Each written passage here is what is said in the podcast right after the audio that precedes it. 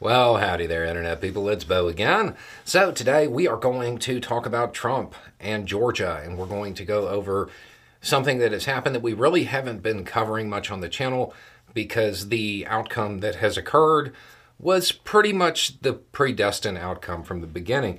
But it's worth bringing up now because it's certainly going to come up later. Okay, so in Georgia, in the state case in Georgia, um, Trump filed a, a, petition that, in effect, shut down the investigation. Um, it was designed to toss evidence and the DA um, and make it to where that evidence could never be used again in the future in a criminal or civil proceeding. Uh, block the DA from any further involvement in any of it. Uh, it, it, was it was giant. It was a giant request. Um, now, Trump probably thought that there was a chance of this going somewhere because eight of the nine justices on the Georgia Supreme Court were appointed by Republicans. Nine of the nine justices decided unanimously to dismiss his petition.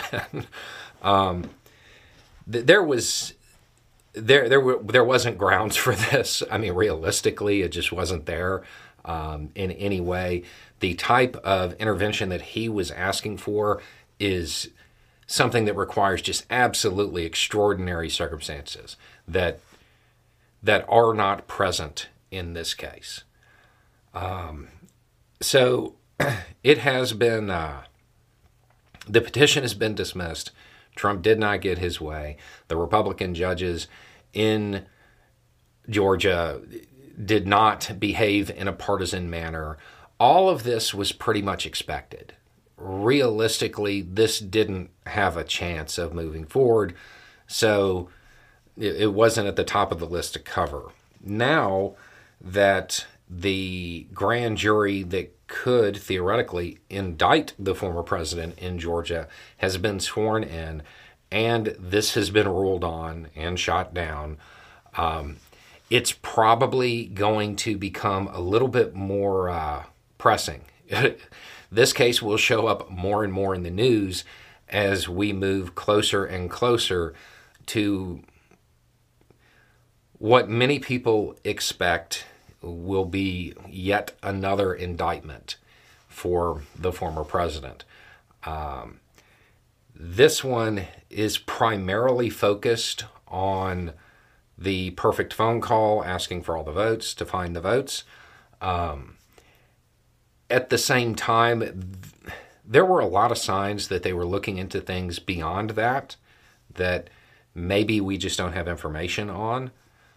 Uh, and we'll have to wait and find out what is determined about that when and if a uh, an indictment comes down.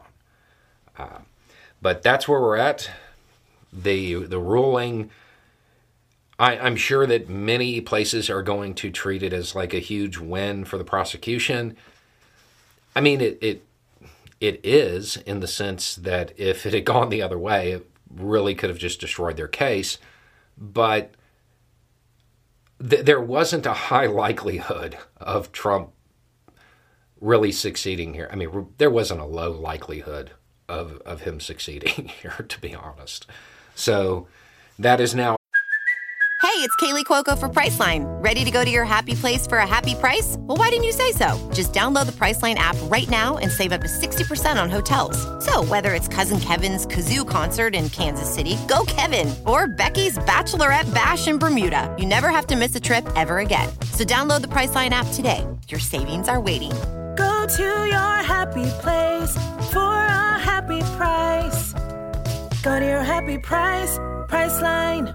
Out of the way, it removes one more roadblock. Um, and yeah, it's just another bad sign for Team Trump in Georgia. Anyway, it's just a thought. Y'all have a good day.